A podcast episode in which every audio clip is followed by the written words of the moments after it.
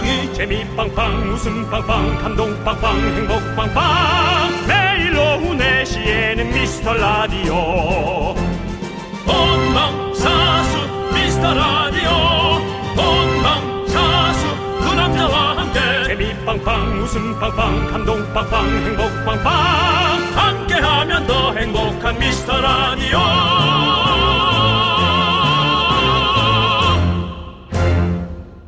안녕하세요, 윤정수입니다. 안녕하세요, 여러분의 친구, 나는 남창희입니다. 자, 투표 마치고 여기저기 나들이 많이들 가셨겠죠? 날씨 좋아요. 맛있는 것도 드셨을 텐데 요즘 인기 맛집들은 평균 2-3시간은 기다려야 한답니다. 윤정수 씨라면 기다린다 안 기다린다? 차 돌려! 가장 오래 기다려본 시간이 어느 정도 됐어요? 차 돌려! 아예 안 기다리시는군요. 저기 차 없다. 어머, 맛이 없나 봐. 그냥 가서 먹자.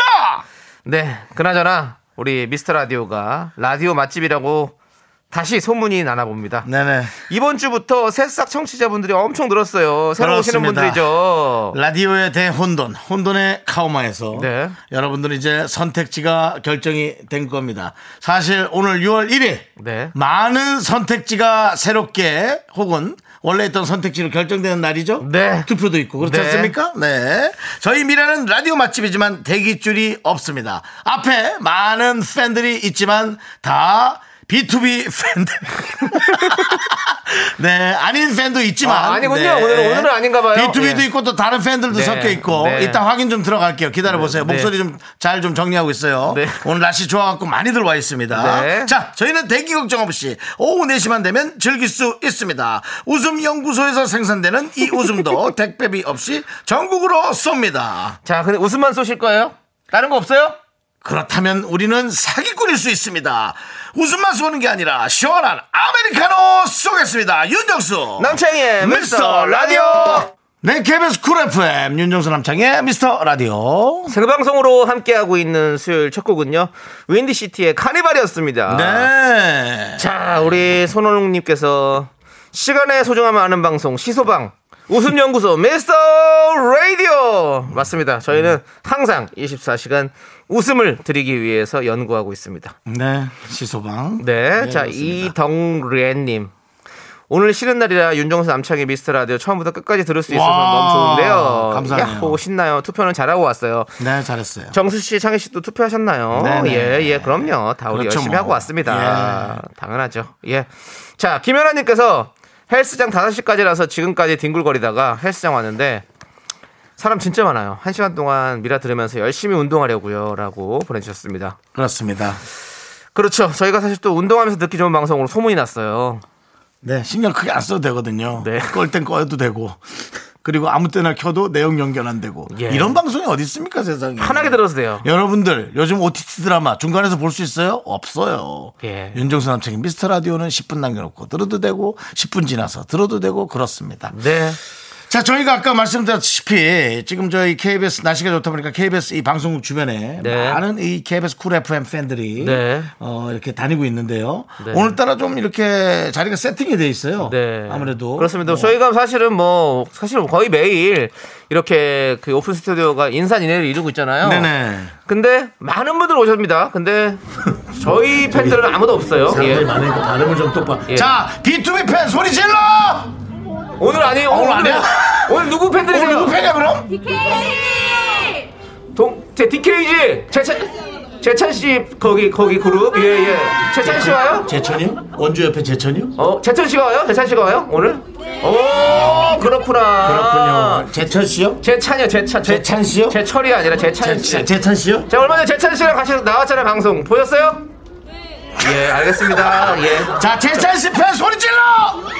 예. 그렇군요. 마이크 꺼주시고요. 네. 예. 예. 예. 남창희와 같이 나온 것을 누구도 기억 못하고. 아니, 알고 몇 분은 알고 계시잖아요. 제가 전참 씨에 같이 나왔었잖아요. 우리 그렇죠. 예. 두 명 정도가 예. 그것도 약하게 부끄럽게 예. 샤이하게 예. 예. 하고. 아니, 우리 재찬 씨가 보니까 네네. 사람이 제가 대기실 같이 있었거든요. 근데 사람이 참 괜찮더라고. 사람이 참 괜찮아요. 더 많이 좋아해 주세요, 우리 팬 여러분들. 예. 예, 그런 걱정 안 해도 예. 오죽 좋아하면 저렇게 나왔을까. 예. 그건 남창희 씨가 예. 걱정 안 해도 무엇보다 제가 오지랖이었나요? 네. 우리 요즘 시대는 공유의 시대입니다. 그렇습니다. 저런 많은 팬들, 그리고 내일 오는 우리 B2B 팬들, 그런 팬분들이 저희와 함께 공유를 해주고, 그렇습니다. 4시에 특별히 할 일 없을 때 우리 미스터 라디오에 문자 보내주고 들어주시는 그런 팬들이 되길 바랍니다. 알았죠? 예! 아, 예, 여러분들이. 예, 여러분들도 꾹 참고 저희 라디오 1년만 들어보세요. 그러면 빠질 겁니다. 그리고 여러분들도 곧 나이를 먹어요. 그렇게 젊음으로만 남아있진 않아요. 그럴 때 저희가 다 따뜻하게 안아드리고 설득해드리고 좋은 얘기 많이 해드릴게. 우리가 인생 선배로서. 네, 좋습니다. 그래요? 네, 여러분들 감사합니다. 자, 아, 동키즈 재창. 동키즈가 이름을 바꿨습니다. 뭘로요? DKG로. DKG로. 여러분들 이제는 DKG로 기억해 주시면 됩니다. 예. 아, 또 이런 걸 한 번씩 또 제가 짚어주는 게, 이 글로벌한 차원으로는 좋아요. 아, 그럼요. 네, 그렇습니다. 예, 좋습니다. 자. 요술램프님께서 매일 회사에서 눈치 보면서 듣거나 못 들었는데 오늘은 보라까지 켜고 마음 편하게 들어요. 작은 사연도 감사하다고 하니까 제 사연도 감사하게 받아주세요. 라고. 당연하죠. 아이, 땡큐베리 감사죠. 저희가 정말. 사실은 괜히 기죽지 않으려고 잘난 척 하지만 이게 감사하지 않을 리가 있습니다. 그럼요. 그럴 리가 있어요. 자, 요술램프님. 좋아요. 우리가 아이스 아메리카노 보내드립니다. 시원하게. 아, 그렇습니다. 자, 여러분들은 투표 마치시고 어디서 뭐하고 듣고 계신지 사연 보내주십시오. 문자번호 샵8910이고요. 짧은 거 50원, 긴 거 100원, 콩과 마이크는 무료입니다. 자, 오늘도 함께 외쳐볼까요? 광고라!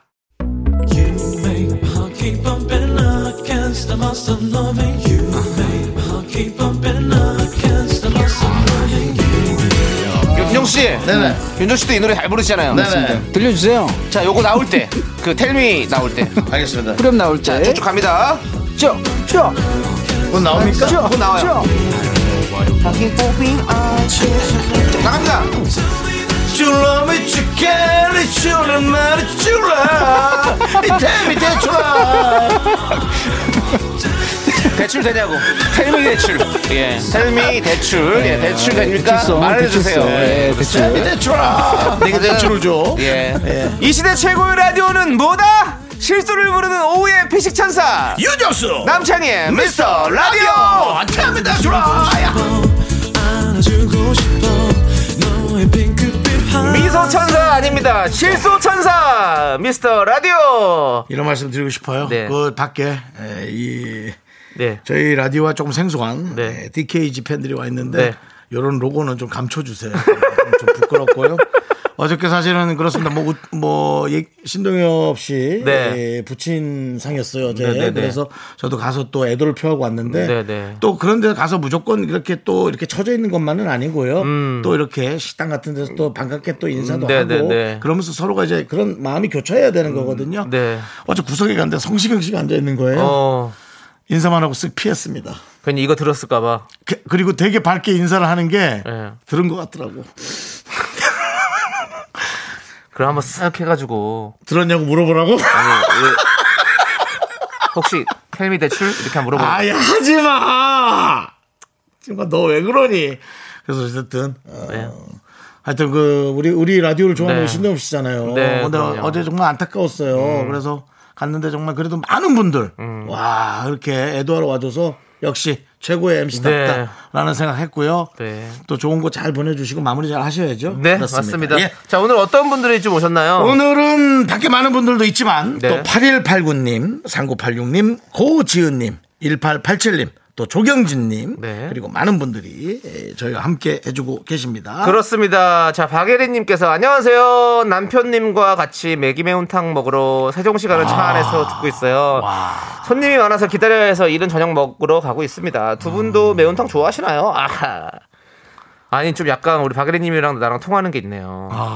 저도 지난주에 매기 매운탕 먹었어요. 네. 매기매운탕 참 좋아합니다. 거기 안에 있는 그 민물새우랑 착 해가지고 매기의 살이 또 되게 뭔가 매기해. 그냥 뭔가 느낌이 매끄러워. 그 살이 매기 아시잖아요. 아이, 끝내주는. 보들보들하면서 씹다 보면 약간 쫄깃쫄깃하면서 그래서 매기 끝내주는 생선이죠. 어떻게 그렇게 그러니까 노래까지 나오는 거 아니에요. 옛날에 금잔디 동살에 매기. 이런 신화가 있었대요. 윤 씨의 윤 씨의 어떤 그 뭐 모태가 매기가 아니냐. 그래서 매기를 안 먹어야 되는 거 아니냐. 그 신화의 주인공 생선은 잉어입니다. 잉어. 잉어인데 매기를 먹으면 어떡해. 그래서 예, 매기는 마음 편하게 먹어도 되고요. 네. 잉어는 뭐 조금 또 그렇게 그런 네. 걸 믿는 분들, 미신을 믿는 분들은 또 그럴 수 있겠죠. 네, 네. 네. 저는 모르겠습니다. 네. 뭐 제가 본 것도 아니고. 그러니까요. 네, 그걸로는 저 확인해서 그렇게 좋은 식자재를 네. 하나 놓칠 수가 없습니다. 예. 미나리 듬뿍 넣어서 많이 드시고요. 아베님 예. 아이스 아메리카노 보내드릴게요. 정가리님, 오 가니가니, 정가니가니, 우리 정가리님. 얼마나 많은 사람들이 그렇게 놀렸을까요? 네, 그만하시죠. 다르게 놀렸었어요. 어떻게? 가니 정말 날 떠나니. 예. 예. 진주 씨의 노래죠? 자, 정가니님, 저희가 네. 이렇게 정가니님을 저 생각한 이유는 서울뿐이 아니고 또 네. 예. 저 대구 쪽인 것 같아요. 어디요? 여기 사연을 보세요. 라디오 맛집 미스터라디오 대구에서 찾아 듣는 방송 출첵함. 정이 안 갈 수가 없지. 네. 저도 오늘 출근해서 그래요. 출근해서 일하는 중인데 두 분도 생방이시네요. 동지를 만난 것 같아 반갑구만요. 반갑구만요 라는 이 톤은 저희와 나이대가 비슷하다. 그렇죠. 그렇죠. 남창희 씨 유행해 주시죠. 반갑구만 반가워요 라는 이 톤으로 끝으로 마무리했다는 건 저희가 비슷한 나이대를 얘기할 수 있습니다. 우리 정가리님, 네. 아, 뭐 좋아요. 남이 예. 갑니다. 예, 아이스 아메리카노도 갑니다. 아, 이분은 또 마음속에 또 아니 그러지 마. 한이나 또 이렇게 하지 마. 누군가를 미워하는 마음이 좀 하하. 성함이 원수진님이신데요. 그 오늘 새언니 소개로 콩을 깔고 가입했어요. 아이고. 아 그렇군요. 미라 재밌다는 소문 듣고 찾아왔어요. 예. 만약 저에게 재미없게 한다면 새언니랑도 원수질판이에요. 저희는 원수진 씨가 예. 이제 많은 사람들과 화합을 하기 위해 네. 더 즐겁게 만들어 보도록 노력하겠습니다. 그렇습니다. 아, 오늘 또 이렇게 누가 또 이렇게 전도를 하셨네요. 또 새언니가. 고맙습니다. 아, 새언니가 좋은 분이네. 네. 원수님, 새언니 놓치지 마세요. 알았죠? 새언니는 예. 남편이 안 놓쳐야지. 니 왜. 남편이 새언니를 안 놓쳐야지. 아니 집안 분위기도 그래 맞아. 화목해야 좋은 거지. 아니 그 얘기가 참 듣기 좋더라고요. 저도 지난번에 어떤 촬영을 하는데 네. 남편이랑 사이는 좋으세요? 남편이랑 사이는 뭐 다 그렇죠 부부가. 네. 근데 저는 시어머니를 네. 보면 저는 남편을 미워할 수가 없어요라는 말이 네. 난 진짜 약간 울컥했어요. 늙었나 봐. 그 말이 어쩜 그렇게 멋지고 좋은지. 그래서 주변에 역시 정성과 마음도 많은 것을 녹일 수 있다. 예, 물론 부부가 서로의 사랑이 중요하지만 그런 생각이 좀 들었습니다. 그렇습니다. 예. 좋아요. 아무튼 원수진님 우리 원수지 말고 깔끔하게. 예, 알았어요. 우리는 항상 늘 평화롭게 행복하게 살자고요. 자, 아메리카노 보내드리고 보세요. 서정호님도 어제 꽉규만님이 떠오르시네요. 꽉규만님. 서정훈님은 저희 방송 계속 뭐 늘 항상 이렇게 함께해서 너무너무 감사해서 재치 있으시고 항상 네. 예, 저희한테 또 서정훈님은 또 재미가 없다 그러면 예. 아주 그 백폭으로 얘기를 합니다. 재미없다고. 네, 예, 저희가 감사하게 듣고. 근데 꽉규만님 오늘 안 오신 것 같네요. 이름이 안 보이는 것 같은 딱 보니까 갔구만. 어제 듣고 갔구만. 그냥 난 네가 욕을 한번 먹었으면 좋겠다 그 사람들한테 한 번쯤은. 뭐 하시는 거예요? 하고 욕 한번 먹어라. 네. 알겠습니다. 예. 자, 우리는 여러분들이 정말 좋아하는 코너. 하지만 화가 부글부글 끓는 코너. 분노가 칼칼칼로 돌아옵니다.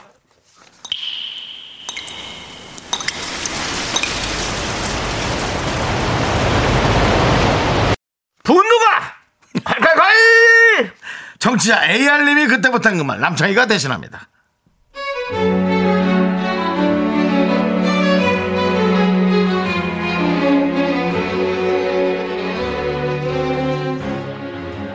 얼마 전 눈 밑에 작은 물사마귀 같은 게 나서 피부과를 방문했습니다. 그런데 얼평만 당하고 왔어요.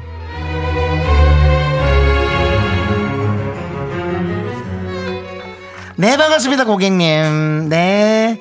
아, 사마귀 치료요? 사마귀 치료. 신경 쓰이시죠, 고객님? 그렇죠. 너무 마음이 아프죠.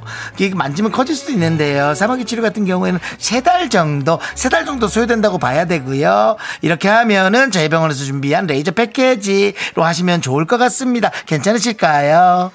아, 3달이나 걸려요? 아, 그럼 조금 생각해 봐야 될 것 같은데. 네, 고객님. 생각 많이 하지만 생각하는 동안도 사마귀는 잘한다는 거 잊지 마시고요. 그리고 시간 괜찮으시면 몇 개 더 상담해 드리고 싶은데 괜찮으시면 잠깐 이쪽으로 앉으실까요? 이쪽 자리로. 네, 감사합니다.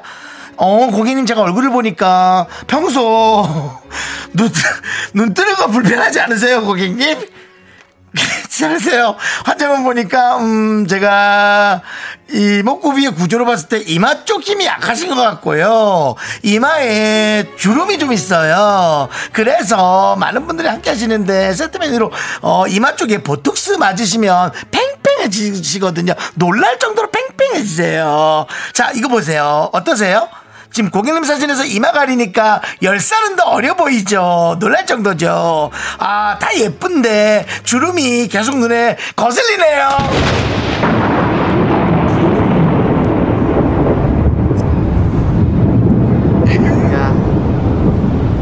야! 네 목소리가 더 거슬리거든. 아! 어디서 얼편이야, 얼편은! 그리고 나 저기 이마에 주름 있다는 소리 처음 듣거든.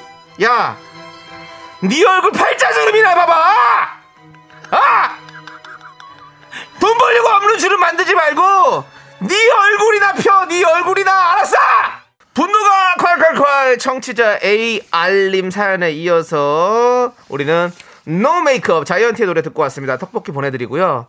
박미성님께서, 고객님이 아니고 환자분이죠. 정수 씨, 얄미운 연기 진짜 짱이시네요. 진짜 밉상 연기 얄밉게 잘해. 환자분 진짜 기분 상하셨겠어요. 네. 그리고 이덕래님은 가스라이팅 당하고 계시는 것 같은데 다른 곳도 한번 가보세요. 한 병원만 가지 마시고요. 예. 그렇죠. 사실은 요런 사실은 뭐 이것도 하지만 이런 사마귀도 고쳐주긴 하지만 거기 또 어떤 그런 뭐 성향이라든지 뭐 여러 가지 또 이런 것들이 같이 있는 병원이기 때문에 또 그런 걸 또 이렇게 하시는 또 분들이 있잖아요. 이렇게 상담 실장님들 본인이 하고 싶고 본인이 마음에 들어야죠. 네, 예, 그러니까요. 아, 예. 뭐 자, 2892님도 제 주변에 보톡스 맞으러 갔다가 그렇게 꼬임에 넘어가 수백 결제 하고 온 사람 많습니다. 사람의 욕심은 끝이 없고 손댈 곳은 계속 생기고 메비우스 세트예요. 예, 맞아요. 그렇습니다. 예. 자, 김혜리님께서, 내가 고객님이지 호객님이래. 좀 진정해라. 내 얼굴에 노터치. 이마 볼륨은 내가 알아서 하겠습니다. 그 목소리를 들으니 없던 주름이 팍팍 생길 것 같아. 라고 보내주셨어요. 정답이죠. 네, 우리 김혜리님께 저희가 사이다 10캔 보내드리겠습니다. 자, 여러분들의 화난 일 문자번호 샵8910, 짧은 50원, 긴거 100원, 공감 마이크는 무료. 홈페이지 게시판도 열려있으니 보내주십시오.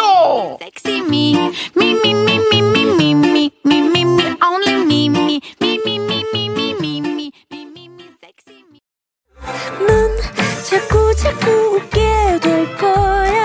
넌내 매일을 듣게 될 거야. 주파수 고정 게임 끝이지. 어쩔 수 없어 재밌는걸. 윤정수 남창희의 미스터라디오. 네, 윤정수 남창희의 미스터라디오 함께하고 계십니다. 오늘은 투표일이라 여러분들의 권리를 네, 잘 하시고 네, 이제 편한 시간 보내는 분들이 많으신 것 같고요. 그렇습니다. 또 미리 투표하시고 아직 오늘도 또 이제 근무하시는 분들도 많은 것 같고요. 네, 네. 그렇습니다. 좋아요. 자, 여러분들 저희와 함께 시간 보내보시죠. 웃음연구소 미스터 라디오입니다. 자, 헤이스타님께서, 스트레스 받는 일이 있어서 두더지 잡고 왔어요. 혼자 오락실 가서 간만에 돈도 쓰고 힘 좀 썼더니 살짝 완화된 기분입니다. 라고 보내주셨습니다. 그렇죠. 스트레스 받을 땐 이런 걸 해줘야 돼요.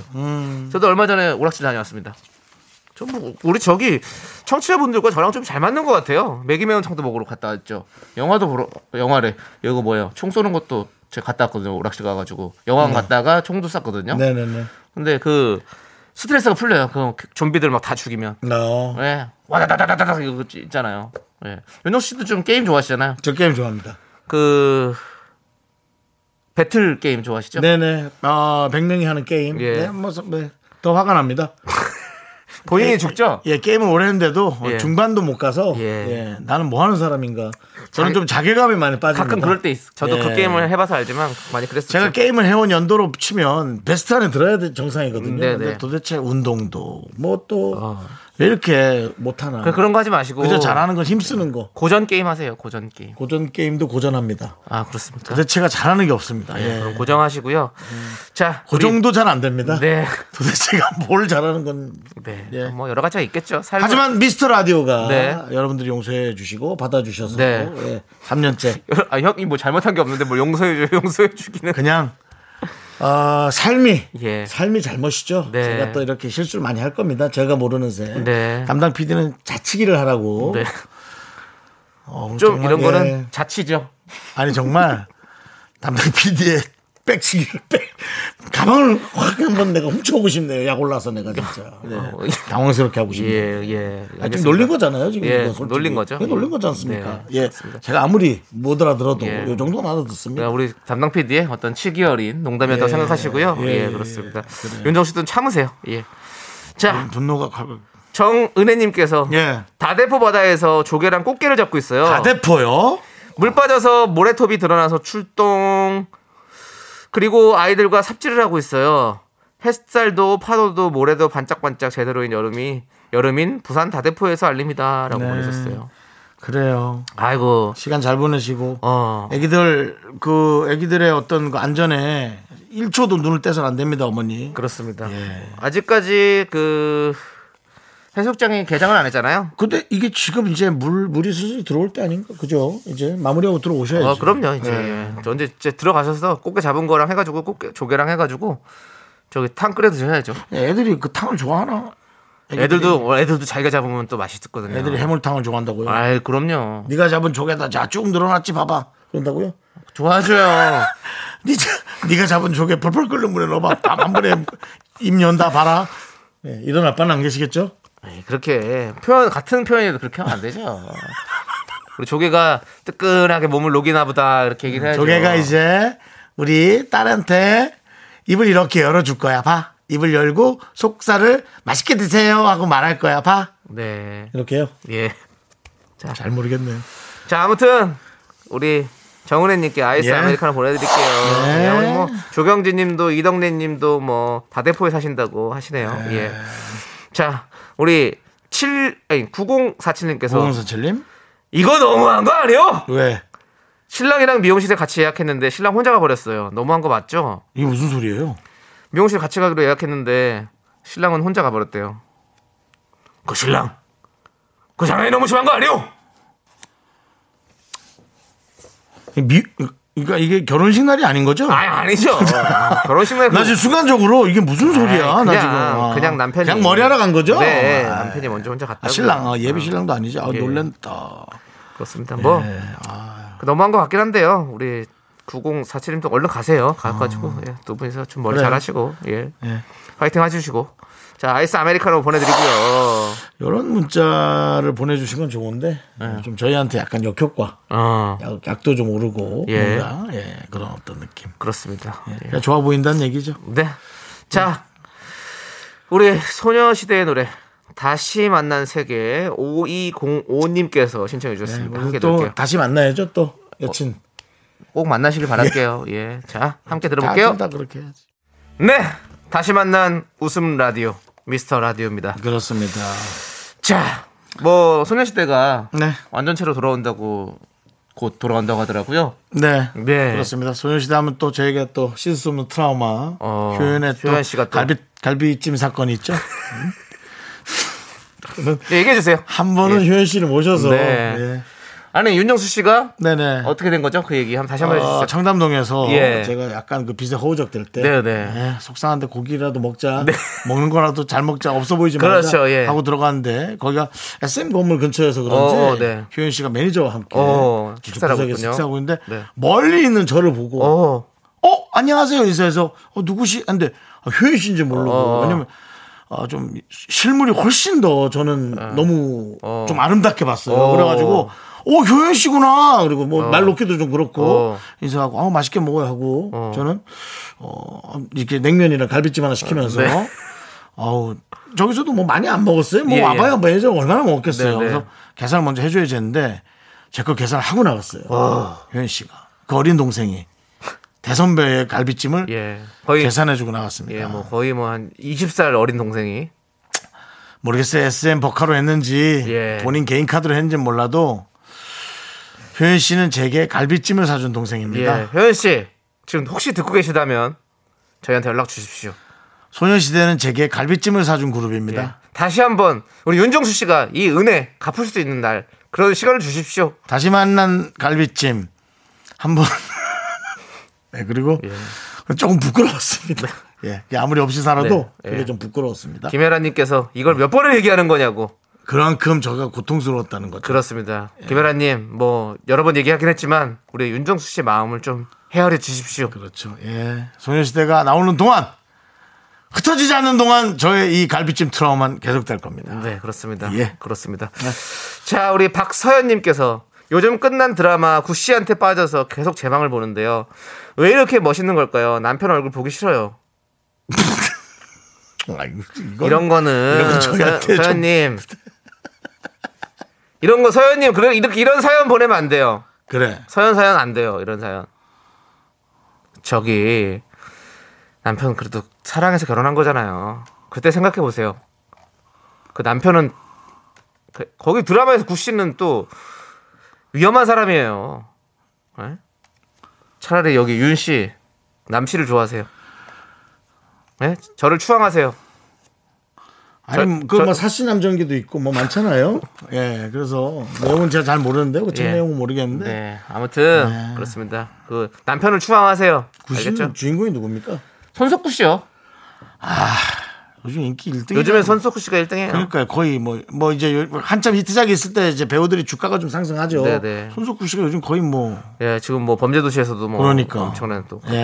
예, 또 마동석 씨가 또 참 함께 예. 이 열연을 같이 했으니 뭐 오죽하시겠어요. 아. 자, 아무튼 예. 박서연님 우리 힘내자고요. 아이스 아메리카노 보내드릴게요. 자, 우리 8703님. 왜요? 예, 아니.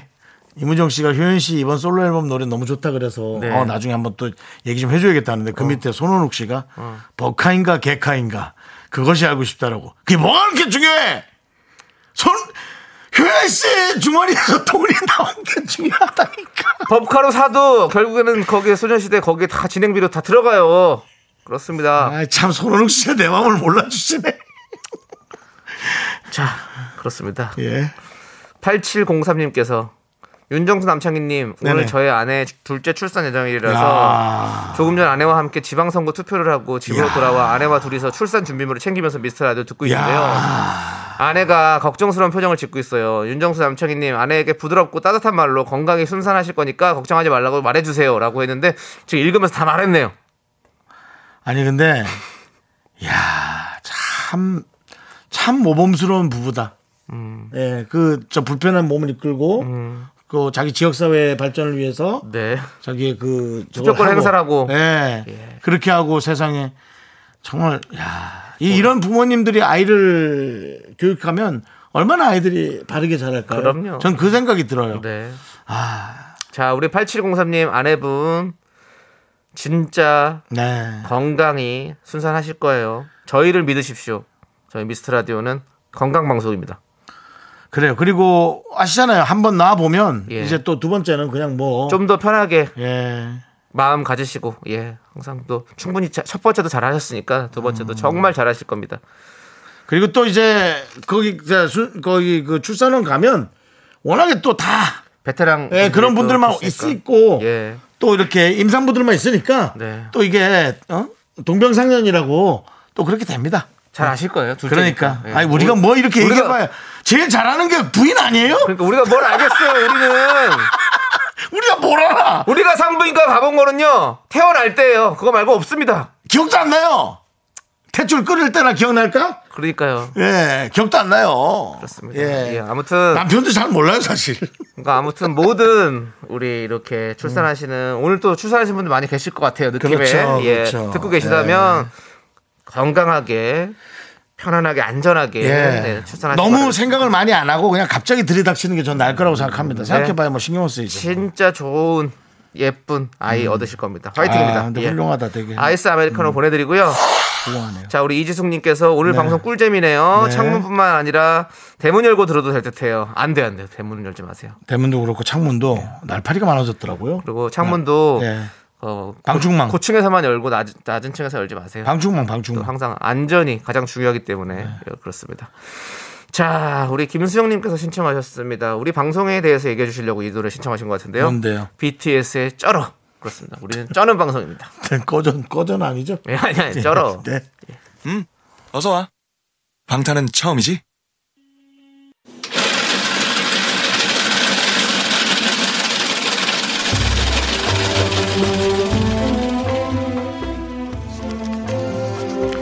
팥빙수 먹고 갈래요? 소중한 미라클 고영아님께서 보내주신 사연입니다.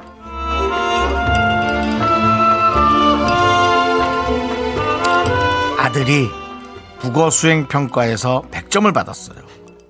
엄마한테 보여준다고 평가지를 흔들면서 뛰어오는데 괜히 뭉클하더라고요.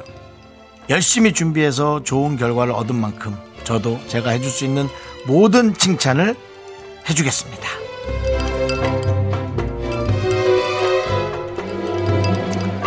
어머니, 설마 칭찬만 하시려는 건 아니겠죠? 제 생각에는 용돈 5와 게임팩 정도는 하나는 해주셔야 될 겁니다. 그래도 100점이니까 그 정도는 기분 좋게 해주실 수 있잖아요. 네, 모르겠어요. 아이가 게임을 좋아하는지 안 좋아하는지. 제 조카는 그랬습니다. 네. 늘 모든 딜을 삼촌 별의 무슨 게임 디스커버리 하나 해주세요. 응? 저한테 늘 했지만 무슨 제 자식도 아닌데 100점 받은지 90점 받은지 전 관심 없이 이쁜데 0점 받아도 이쁜데 어쨌든 그게 참 기특했는데 우리 어머님은 고영아님은 너무 기분이 좋겠네요. 아이에게 많이 좀 힘을 실어주시고 네, 그래 주시기 바랍니다. 우리 고영아님을 위해서 시원한 팥빙수와 함께 힘을 드리는 기적의 주문 외쳐드리겠습니다. 네, 힘을 내요 미라클 미카마카 마카마카.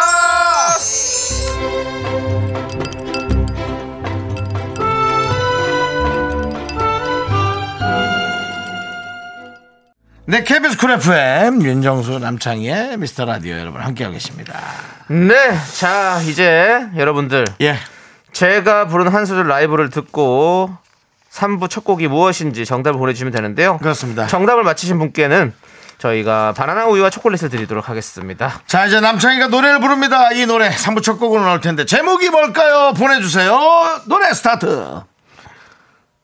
어머니, 저 잠깐 나갔다 올 테니 저를 기다리지는 말아요. 먼저 주무세요. 어머니, 만약 혹시라도 늦더라도 찾아다니지 말아요. 용서해 주세요. 이 노래를 잘 모르시는군요. 예. 하지만 네. 하지만 여러분들은 제 이 노래를 듣고 맞추실 수 있을 겁니다. 뭔가 강력한 네. 힌트가 되는 부분을 선택할 수 있습니다. 네. 자, 노래 제목 맞춰주신 세 분께 바나나 우유와 초콜릿 드립니다. 문자번호 샵8910 짧은 50원 긴 거 100원 콩과 마이캠 무료 많이 참여해 주시기 바랍니다. 그렇습니다. 자, 2부 끝곡은요. 더준의 한 걸음 더 듣고 저희는 휴먼 다큐 이 사람으로 돌아옵니다. 학교에서 집안일 할 일 참 많지만 내가 지금 듣고 싶은 건 미미미 미스터 라디오 미미미 미미미 미미미 미미미 미미미 즐거운 오픈의 미스터 라디오 미미미 미미미 미미미 미미미 미미미 미미미 미스터 라디오 미미미 미미미 미미미 미미미 미미미 즐거운 오픈의 미스터 라디오 미미미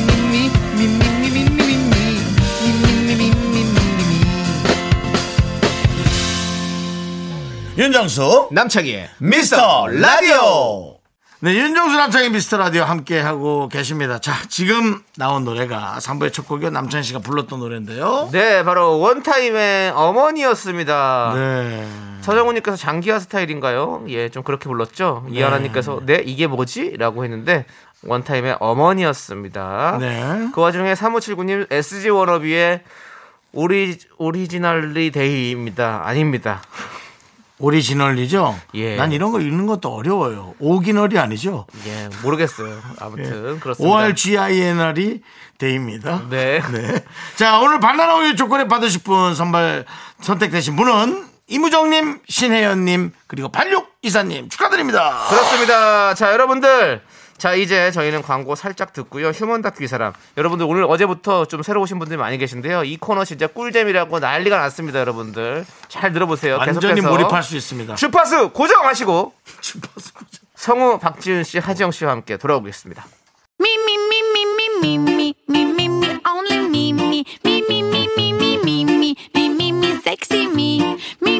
윤정수 남창의 미스터라디오에서 드리는 선물입니다.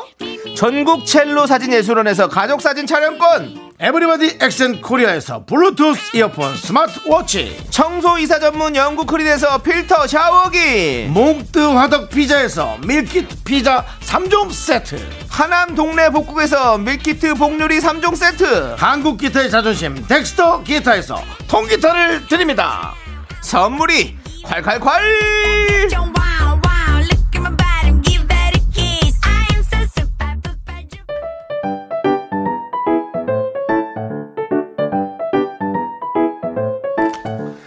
휴먼 다큐 이 사람. 청취자 7976님께서 보내주신 사연입니다.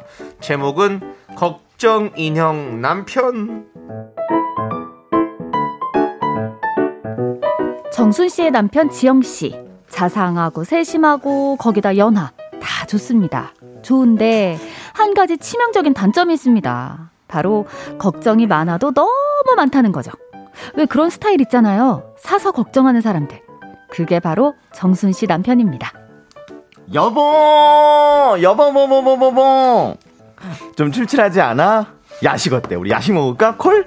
아유, 어쩐지 그냥 아까 저녁 깨작거리더니 이래. 아유, 그러면 치킨 하나 시켜봐. 우리 잘 시켜먹는 가게 있잖아. 거기 양념 반, 후라이드 반 바삭하게 튀겨달라고 주문사항에 꼭 넣어요. 좋다. 아 맞다, 자기야. 우리 앞으로 치킨은 그 뼈 말고 순살만 먹자. 어쩐 일이야? 언제는 뭐 치킨을 뼈를 발라줘야지 제맛이라더니. 그리고 순살 3,000원은 더 비싸. 네가 낼 거야?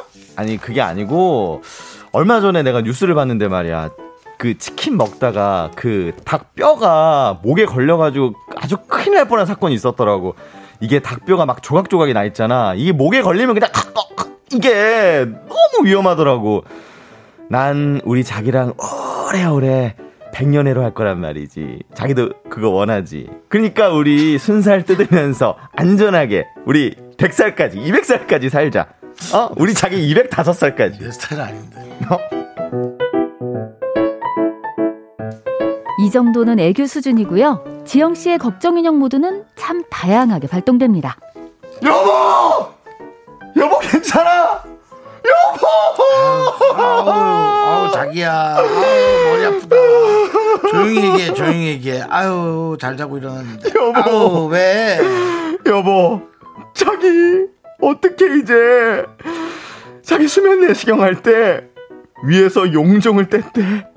어떡하지? 왜? 자기야, 우리, 안 되겠어. 우리 지금 큰 병원 가볼까? 지금 여기서 이렇게 아니야. 용종이라니. 우리 자기, 안 그래도 늙었는데. 에이. 조용히 좀 해, 진짜.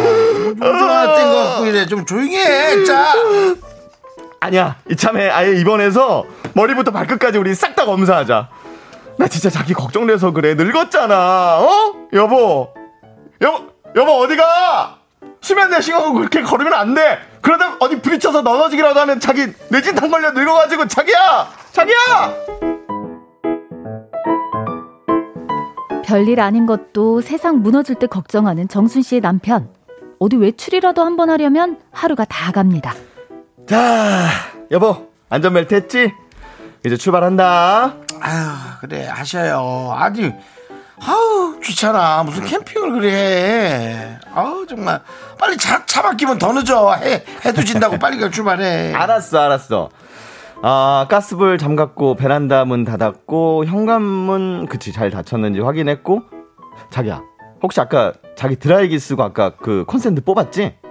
아, 뽑은 거 같아. 꽂아놔도 사실 괜찮아. 왜 그래? 전원 다 껐는데 왜 어때? 그냥 가. 뭐? 아, 드라이기 그 생각 안 나? 꽂아놓고 그냥 나온 거 아니야? 뽑은 거 같다고. 아, 진짜. 자기야, 아니야, 그거 멀티탭이잖아. 화제 1순위가 멀티탭 과부한 거 몰라? 진짜 나 당신 때문에 못 살겠다. 우리의 소중한 보금자리에 당신 부주의 때문에 불이라도 나면 그거 어떡할라 그래 자기야. 뽑았으니까 내가 이렇게 뽑은 것 같지. 어? 아니야 잠깐만, 우리 화재보험은 들었나? 아파트에 들어있겠지? 그래 하, 기다려봐 자기야, 내가 아예 차단기 내리고 올게. 응? 아우 야 화상아, 차단기 내리면 냉장고에 있는 거 어떡하니? 냉장고. 아 그러네 냉장고. 그럼 내가 올라가서 일단 콘센트 다 뽑고 냉장고만 빼고 확인하고 올게. 기다려 자기야. 휴먼 다큐 이 사람, 청취자 7976님 사연에 이어서 W.N. 웨일의 RPG 샤인 듣고 왔습니다. 예, 자, 예. 어서 오십시오. 우리 박지훈 씨, 한영 씨. 안녕하세요. 반갑습니다. 환영합니다. 오늘 이렇게 또 뵈니까 좋네요. 좋습니다. 그렇습니다. 네. 또 이렇게 생방으로 또 확실히 하니까 네. 더 좋죠? 그럼요. 너무 좋죠. 매주 생방했으면 좋겠어요. 네, 그렇습니다. 사실 여러분들 어떤 그런 그 바로바로 오는 즉답, 그다음에 네. 여러분들의 상황들, 맞습니다. 아, 이런 생각들 하시는구나. 그런 거에 저희가 네. 가끔 놀랄 때도 너무 재밌습니다. 양미진님께서 지난주에 처음 이 코너 들었는데 진짜 오늘 최고로 완전 기대 중이에요. 미진님 매일매일 들어주세요. 미스터라디오. 그렇습니다. 네. 네. 너무 기계처럼 얘기했네요. 예. 아니, 약간 어색하게 좀 하신 것 같아요. 왜냐면 이거 저희 꼭 들어주세요 하려고 그랬는데 네. 그러면 또 오늘만 얘기 되니까. 아, 그렇죠. 매일매일 들어가요. 순간 머리에서 나오다 고장이 났어. 이거 하나라도 잡고 갑시다. 알겠습니다. 예, 수요일이라도 잡고 갑시다. 네. 자, 그럼 이제 사연으로 돌아와서 청취자 7976님께서 걱정 인형 남편이라는 사연을 보내주셨어요. 이런 걱정 저런 걱정 정말 일어나지도 않을 일을 또 시키지도 않은 뭐 이런 걱정들을 그쵸? 매일 하고 있는 우리 정수 씨 남편 지영 씨의 이야기였는데요. 주변에 이런 분들 있습니까? 주변에 지영 씨 헤어 걱정 많이 해요? 저는 오히려 한 20대 때 걱정이 더 많았던 것 같고 30대가 되니까 뭐 굳이 일어나지 않을 일을 걱정해봐야 해결되는 것도 아니고 뭐 좋은 일이 일어나는 게 아니라서 그냥 걱정 없이 살고 있어요. 저도 어릴 때는 네. 이렇게 삐삐 쓸 때 이렇게 좀 어두운 네. 길 걸어갈 때 그 모서리를 혹시 누가 나타나면 그 모서리로 찍어야 되겠다 그 생각 때문에 모서리를 이렇게 잡고 어두운 길을 갈 때는 이제 항상 그걸로 주머니 속에서 그렇죠, 항상 그렇죠. 잡고 다녔었고 그리고 이제 다리 같은 거 운전하면서 건널 때 혹시나 이게 만약에 물로 가면 안전벨트를 빨리 풀어야 되잖아요. 그런 생각을 왜 날 환자처럼 봐요? 예, 아닙니다. 아니 그렇게 했었어요 예전에는. 근데 그리고 지금은 약간 환자끼 있지 않습니까? 우리가 다 그렇죠.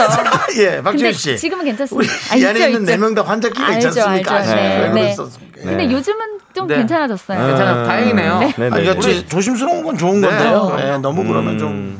네, 0702님께서 제 친구 하나도 고속도로를 가면 터널 무너질까 다리 무너질까 걱정을 해요. 이런 느낌은 있긴 해요. 가끔은 너무 길다. 저는 이제 놀이동산에서 놀이기구를 탈 때 하필이면 내가 탈 때 왠지 고장이 나거나 너무 무서워. 그런 상황을 약간 번지 점프 할 때 막 줄이 뭐 잘못되면 어떡하나. 아니 그래서 이런 여러 가지 대난 걱정. 나이가 들면 놀이기구 타는 게 그래서 조금 힘들어요. 힘들더라고 저도. 겁이 많아져서. 1739님이 우리 남편 저보다 8살 어린데 듣다가 수면 내시경에서 감정이입하고 킹받네요. 아, 왜 자꾸 늙었다고 해. 저희 남편도 화재보험 들자고 난리. 화재보험. 와. 아, 비슷하시네. 아, 김태리님은 걱정을 입으로만 하지 말고 직접 다 챙기세요. 그럼 되죠. 1살이라도 어린 네가 챙기세요. 근데 진짜 연하 아니었으면 큰일 날 뻔했다. 연하니까 그래도 그냥 아유 귀엽다 하고 넘어가지 부인이. 그렇죠. 김지연님도 우리 집 남편 얘기인 줄 어디 나가면 검사 다 하고 가스불 검사만 5번 진짜 기다리는데 한 40분 걸려서 제가 나가지 말자고 한 적도 있어요. 아, 그 정도로. 아니 이게 뭐 집에 나갈 때 전원이 한 번에 꺼지는 장치도 있던데. 있어요. 거미집 내린 거 말고 현관에 있는 현관에 있던데. 근데 예를 들어 와이프분이 뭐 이래서 조금 큰일 날 뻔했다. 뭐 냄비를 태웠다 이런 게 없는데도. 이렇게 걱정을 하시는 거면 그렇죠. 그리고 요즘 잘 돼 있는데 카메라 설치하세요. 돈 엄청 드는 거 아닌 것 같은데 그렇게 불안함. 그러니까. 주방 쪽 그다음에 어느 쪽 그렇게 몇 군데 중요한데 이렇게 합선될 만한 곳에 카메라 설치하시면 되잖아요. 네. 요새 기술이 좋아져서 가스 이런 것도 자동 차단되고 그러잖아요. 그렇다고 하더라고요. 맞아요. 좋습니다. 여러분들 이제 걱정 그만하시고요. 맞습니다. 네. 휴먼다큐 이 사람, 내 주위에 이런 사람 꼭 있다. 사연 하나 더 만나볼게요. 네. 여러분들의 공감, 관심은 여기로 보내주십시오. 문자번호 샵8910이고요. 짧은 거 50원, 긴 거 100원, 콩과 마이크는 무료. 소개되신 모든 분들께 아이스크림 보내드릴게요. 와. 자, 그럼 다음 사연 하나 더 만나봅니다. 청취자 참새 짹짹님께서 보내주신 사연이에요. 제목은 그녀의 직업병.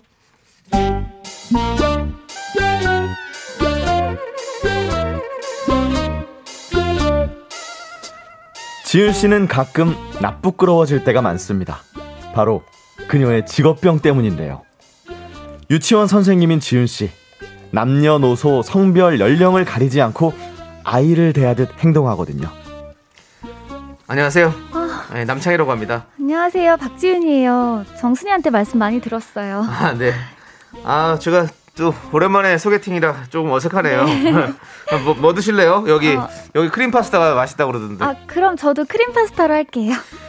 아, 우리 지윤 씨 하시는 일이 유치원 선생님이시라고 들었어요. 네. 그 애기들하고 하루 종일 지내는 거 안 힘드세요? 힘들긴 한데요. 그래도 아이들 좋아하기도 하고 애들이랑 지내다 보면 진짜 귀엽거든요. 가끔 생각지도 못한 기발한 얘기도 많이 하고요. 그 눈높이 맞춰주려고 노력 많이 하고 있죠. 뭐. 아, 그러시구나. 네. 지윤 씨 뭔가 말투가 되게 상냥하다고 해야 되나? 유치원 선생님 진짜 잘 어울리실 것 같아요. 감사해요. 사실 그런 말 많이 들어요. 아, 저 잠시 시야 좀 하고 올게요. 예? 미쳤나봐. 죄송해요.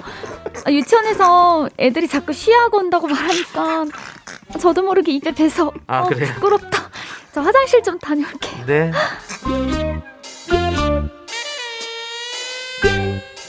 아, 소개팅에서 처음 만난 남자에게 쉬하라니. 아이들 눈높이에 맞춰 생활하다 보니 말을 할 때 유치원 애들한테 말하는 것처럼 됩니다. 물론 친구들을 만날 때도요. 아, 지윤아. 창이랑 어떻게 됐어? 걔 뭐 너무 마음에 들어하는 것 같던데? 내가 말실수를 좀 하긴 했는데 그래? 일단 몇 번 더 만나보려고. 분위기는 좋았어. 야야, 피자 나왔다. 일단 먹자, 먹어. 야, 소개팅 어땠는지 먹으면서 좀 풀어봐봐. 잠시만. 손 닦았어요. 물티슈 필요한 친구. 야, 너는 직업병이야. 좀 그만 좀 해. 아유, 저 주세요, 저. 아유. 저도요, 쌤. 물티슈. 주세요. 아유, 애들이 요새 손 안 씻고 자꾸 밥 먹으려고 해서 진짜 미치겠다 나도. 자, 물티슈는 각자 챙기시고요. 빨리 먹자. 그래. 맛있다. 창이랑 어땠어? 그러자. 그냥 밥 먹고 뭐 나가서 2차까지 갔다며. 뭐 술 먹었어? 어떻게 됐어? 진짜? 걔가 그렇게 말 많은 애가 아닌데 그렇게 뭐 너랑 소개팅한 다음날 아주 그냥 들떠갖고 얘기 많던데. 정순아, 어머어머. 정순아, 일단 냠냠하고 꿀꺽한 다음에 얘기해. 아, 진짜. 그냥 얘기해. 뭘 잘못 볼 거야. 이도 없어 죽겠는데. 야, 요새 애들한테 식사 예절 알려주는 중이거든. 밥 먹을 때 다 삼키고 말아라. 아까 애들한테 이도 없어갖고 지금 그냥. 아야야, 정순아, 너 어떻게 유치원 애들만도 못하니? 얼른 냠냠 꿀꺽 한 다음에 얘기해. 먹어. 뭐야 이건. 그녀의 직업병은 창희 씨와 사귄 뒤에도 계속됐습니다. 창희 씨, 지금 몇 시예요? 아, 진짜 미안해요. 아, 지윤 씨, 어제 분명히 알람 맞춰놓고 잤거든요. 근데 어제 야근하느라 피곤해가지고 아예 못 들었나 봐요. 앞으로 또 늦을 거예요? 안 늦을 거예요? 진짜 안 늦을게요. 진짜죠? 자, 약속. 아, 머리 깍치지 빠. 창희 씨, 치카푸카는 하고 나왔어요? 에? 예. 아니, 그럼요. 당연히 지윤 씨 만났는데 치카푸카 하고 나왔죠. 웃음이 나요, 늦어놓고? 아니, 지윤 씨가 너무 저를 유치원 선생님처럼 대하니까 우리는 싸움이 안 되는 것 같아서 그런 거죠. 가끔은 연애에 도움이 되는 귀여운 직업병이지만 아무 때나 불쑥 튀어나오는 유치원 선생님 자아 때문에 지윤 씨는 나름 고민이 많다고 하네요. 자, 우주소녀 쪼꼬미의 흥찌뿡 듣고 저희는 4부로 돌아올게요. 하나, 둘, 셋. 나는 정우성도 아니고 이정재도 아니고 원빈은 더욱더 아니야. 나는 장동건도 아니고 강동원도 아니고 그냥 미스터란데. 윤정수 남창희의 미스터라디오. 네, 윤정수 남창희의 미스터 라디오 함께 계시고요. 오토바이 시동 걸었어요. 네. 달려봅시다. 자, 우리가 3부에서 그녀의 직업병. 네. 우리 참새잭장님 사연을 만났잖아요. 네. 예. 너무 귀엽지 않아요? 그렇습니다. 어떠세요? 저는... 나는 이 정도는 뭐 그렇게 뭐 이렇게 너무 힘들 그건 아니지 않을까? 근데 이제 진짜 언제 화났는지를 모를 것 같아요. 아... 정말 열받았는데 알았어. 아유 그만하시고요. 알았다고. 자꾸 이러면 저 집에 갑니다. 아유 어디가 앉아요. 먹어. 갔어. 전화 안 받아. 근데 워낙에 성품이 또 상냥한 분일 수도 있고. 그 약간 상냥할 때는 좋다가 아니 근데 뭔가 다툴 때는 조금 그렇죠. 아무리 상냥한 분도 애인한테나 남편한테는 혹은 아내한테는 어쩔 수 없이 아주 그 칼각은 세월로 분일 수밖에 없죠. 누구한테 다 그러진 않으시겠지만 저희 이제 동기 오빠 중에 언니가 그 와이프가 교사인 분이 계신데 자꾸 혼난다고 자기가 그러니까 학생들 하듯이 이렇게 한다고 하더라고요. 네. 그런 거 있을 것 같긴 해요. 다 직업병처럼. 우리 윤정수 씨도 사실은 뭐 직업병 있으시잖아요. 뭐 누굴 만날 때가 행사 톤으로 들어가시는 안녕하세요. 윤정수입니다. 반갑습니다. 소리 나가셔서 말씀 많이 들었습니다. 그 멘트 안 끊기게 계속 이렇게 얘기하는. 그래서. 그 정도는 아닌 거예요. 그건 좀 저를. 자 여기요 7번 테이블 맥주 7병 주세요. 뭐 이런 거.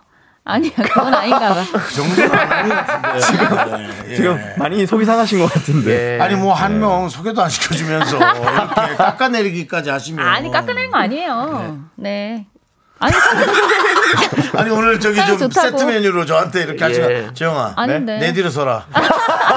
아니 근데 그 사실은 우리 유치원 교사 아니야 유치원을 떠나서 교사 여러분들이 스트레스가 정말 많을 거거든요. 맞아요. 누군가를 가르친다라는 거 그게 얼마나 참을 인자를 필요로 합니까? 그렇기 때문에 저는 대부분이 개인 시간에서는 조금의 마음속에 약간의 화는 있으실 수 있다고 생각하거든요. 그걸 또 잘 누르고 나오시겠지만 좀 좋아요. 가까운 사람한테 표출할 수 있기 때문에 그거 조금 이해해 주셔야 될 것 같아요. 저는 뭐 제 반려자 반려자라고 그러면 앞으로 만나게 배우자 제 배우자가 교사 일을 하신다면 약간의 화, 분노 그런 걸 이해하겠다. 참을 자신 있습니다. 그럼요. 그래서 아니고 성우도 화 많습니다. 그럼요. 저도 화 많아요. 여름에도 화가 많아? 송혜진님. 쉬야. 저도 전직 유치원 교사여서 사연에 완전 공감.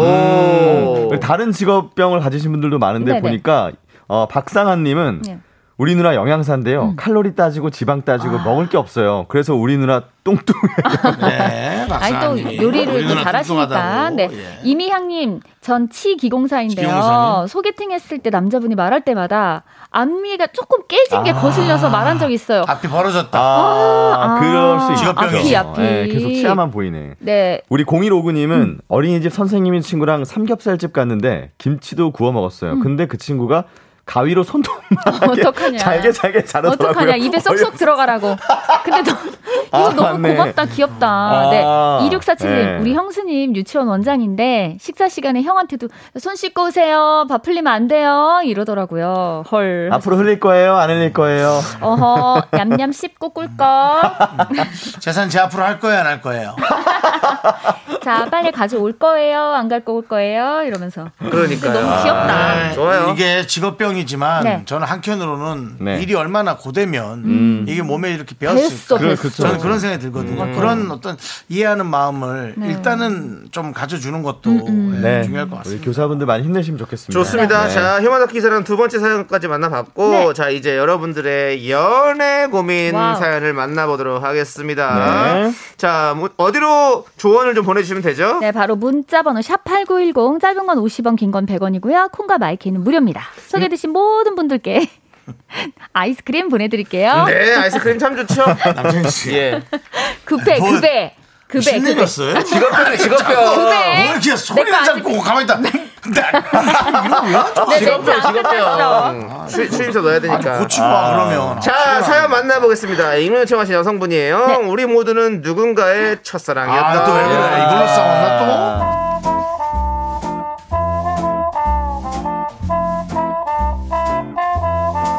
다들 미니홈피 복구하셨나요? 흑역사의 집합체라 굳이 열어볼 생각은 안 하고 있었는데요. 그 시절 도토리 감성으로 채워진 나는 어떤 사람이었는지 문득 궁금해지더라고요. 그래서 판도라의 상자를 열었습니다. 난 가끔 눈물을 흘린다. 채연 언니의 눈물 셀카 놀릴 때가 아니었더라고요. 한참 추억 소환하다가 일촌 목록에서 발견해버리고만 이름 하나, 남창희. 제 첫사랑이었습니다. 이제 버틸 순 없다. 선배, 미니홈피 만드셨네요? 그렇게 다른 선배들 얘기할 땐 안 하더니 뭔 일이에요? 다들 하니까 나도 한번 만들어볼까 했지. 근데 지훈아, 네. 이거 아바타는 어떻게 꾸미는 거야? 다이어리는 또 뭐야? 무슨 포도알을 준대? 선배, 진짜 그렇게 복학생처럼 굴 거예요? 있어봐요. 요거는 요렇게 꾸미는 거고, 배경음악은 뭘로 할 거예요? 델리스파이스의 고백?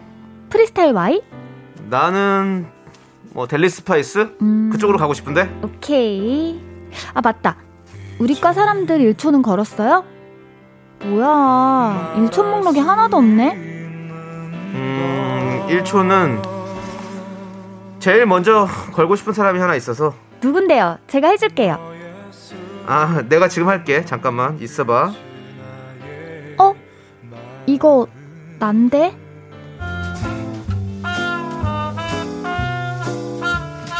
그렇게 창희 선배와 저는 학교 캠퍼스 커플이 되었고요. 알콩달콩 예쁜 연애를 이어갔습니다. 야! 네, 진짜 정말 웃지 말고 적당히 좀 해라. 진짜 꼴값 진짜 짜증나. 뭐야 왜? 뭔데? 나만 모르는 거야? 야, 뭔데? 너도 정신 좀 차리고 좀 봐봐 좀. 왜 뭔데? 얘랑 창희 선배랑 커플 아바타 맞췄더라고. 들어갈 때마다 무슨 진짜 눈꼴시 해가지고 정말 진짜 일촌명은 뭐 알콩이 달콩이? 뭐야? 아주 그냥 콩으로 도배. 야야야야, 그거 창희 선배가 직접 쓴 거다? 진짜 의외지 않아?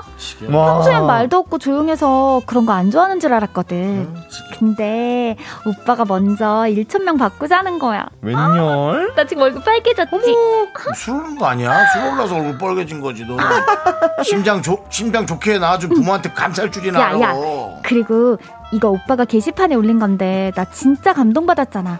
한번 볼래? 아니? 봐봐. 세상에 하나밖에 없는 사람입니다. 별로 잘난 것도 없는 저를 이렇게 사랑해주는 사람, 세상에 다신 없을 겁니다. 늘 먼저 손 내밀어주는 사람, 늘 미안하다고 말해주는 사람. 하나님, 정말 계시다면 이 사람이 저를 평생 사랑하게 해주세요.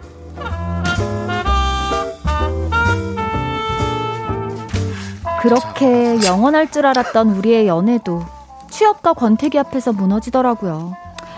점점 연락하는 횟수가 줄어들고 서로에 대한 궁금한 것이 없어지고 6년간의 연애는 그렇게 막을 내렸죠. 야, 윤정순 축하한다. 진짜. 야, 윤정순이 결혼을 하다니. 난 진짜 사실 지윤이가 먼저 갈 줄 알았거든. 야, 정말 이게 그냥 기분이 좋다. 이게 그냥 짜여진 내용. 그냥 들어도 기분이 좋다.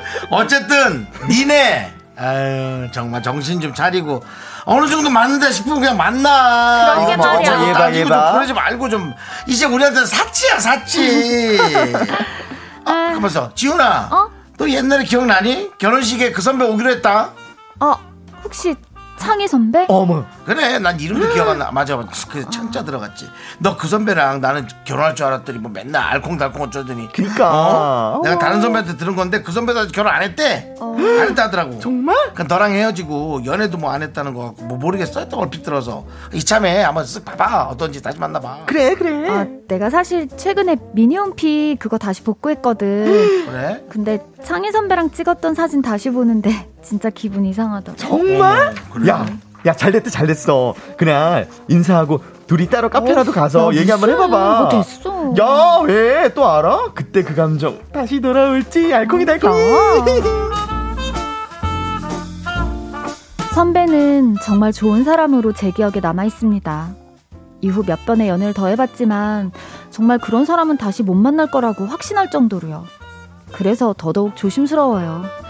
괜히 첫사랑의 좋은 기억만 깨지는 게 아닐까. 물론 선배의 생각도 궁금하고요. 첫사랑과의 재회 어떻게 하면 좋을까요? 네, 우리 모두는 누군가의 첫사랑이었다. 익명 요청하신 여성분 사연에 이어서 비비의 우리가 헤어져야 했던 이유 듣고 왔습니다. 미니홈피를 보다가 생각난 첫사랑과의 추억. 6년의 연애 끝에 헤어졌는데 친구 결혼식에서 재회할 예정이라고 해요. 조심스럽게 다가가도 될지 고민이라는 사연이었습니다. 아, 너무 설렌다. 설렙니다. 일단은 뭐 얘기라도 해봐야죠, 사실. 아, 얘기를 아니라 그냥 그 처음 만났을 때 서로 6년을 만났는데 눈빛을 보면 말 안 해도 알걸요? 알죠. 네. 또 그쵸? 상대방은 어떤 감정일지 모르니까. 그거를 눈빛만 보면 안다고요. 그럼요. 네. 노래 가사에도 있어요. 웬만하면 알아요. 눈빛만 봐도 알 수 있잖아. 웃기만 스쳐도. 자, 네. 두 분 잘 맞으시네요.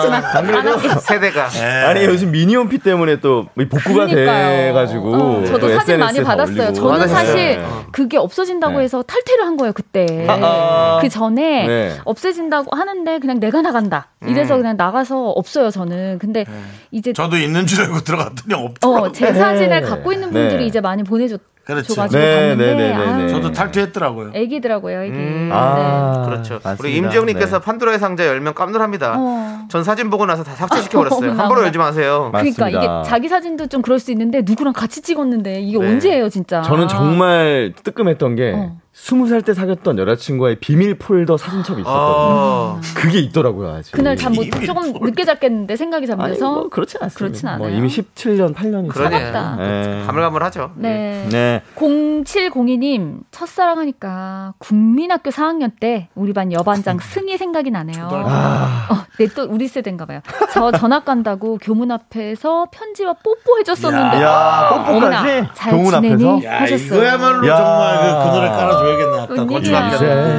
근데 여기 초등학교 4학년이에요. 손원웅님 어떻게 할까? 손원웅님 깊잖아. 정순이가 결혼을 하다니. 손원웅님은 지금 내용보다 이게 더 놀라셨나요? 다른데 포커스를 두시네요. 정현수님은 미련 남기지 말고 고하세요. 혹시 알아요? 다시 인연이 이어질지. 근데 이게 이분들이 너무 어릴 때 만난 거잖아요. 그래서 지금 아직까지 두 분이 다 솔로라면 이거는 이제는 만나야 된다 봐요. 되게 또 연애 프로그램 많이 보시다 보니까 완전 너무 몰입하셨네. 나는 너무 지금 설렐 것 같은데 난 지금 너무 기대되고. 근데 또 몰라요. 6년이나 만났으니까 그때도 막 권태기도 막 다 겪고 했을 거 아니에요. 그래서 이제는 잔잔하고 편안한 연애를 할 수 있죠. 볼까요? 카코나마탕님은 연애의 온도라는 영화에서 나오는 말이에요.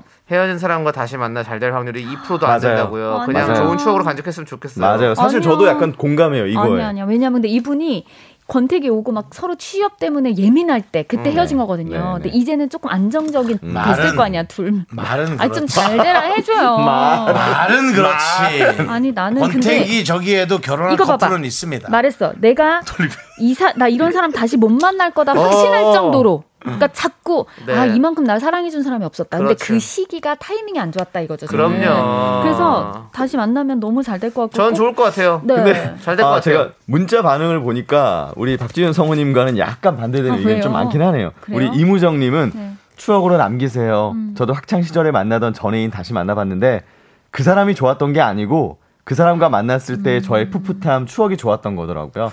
계속 좋은 추억으로 남겼으면 좋겠어요 하셨어요. 근데 또 다시 만난 이 친구가 엄청 괜찮은 사람으로 변해 있어. 아니 그때도 괜찮았다니까. 괜찮았는데 더 괜찮은 사람이 돼서 뭔가 와 더 끌려 이런 걸 할 수 있지. 상대적으로 이제 제가 안 좋아 보이겠죠. 이젠 취업도 끝났고 예민한 것도 없어졌어. 괜찮아 보이면 상대적으로 상대방이 아니 상대방도 괜찮은 사람이 돼 있겠죠. 서로 얼마나 두 분 다 괜찮으신 분들 같아요. 우리 미스터라디오 듣는 거 보니까 괜찮은 사람이에요. 맞아요.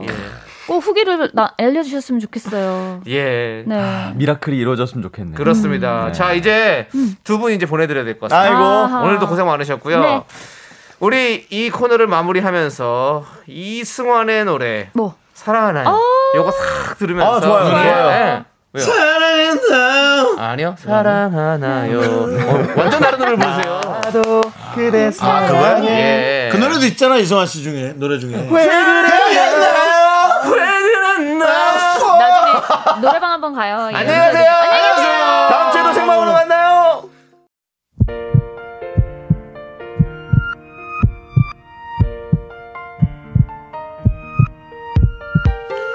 자, 오늘도 함께 해주셨던 분들은 바른, 또 7464님, 4251님, 무야호호, 1963, 그리고 우리 미라클 여러분 함께 하셨습니다. 감사합니다. 자, 마칠 시간 됐어요. 그렇습니다. 오늘 준비한 끝곡은요, 체리필터의 달빛 소년입니다. 이 노래 들려드리면서 저희는 인사드릴게요.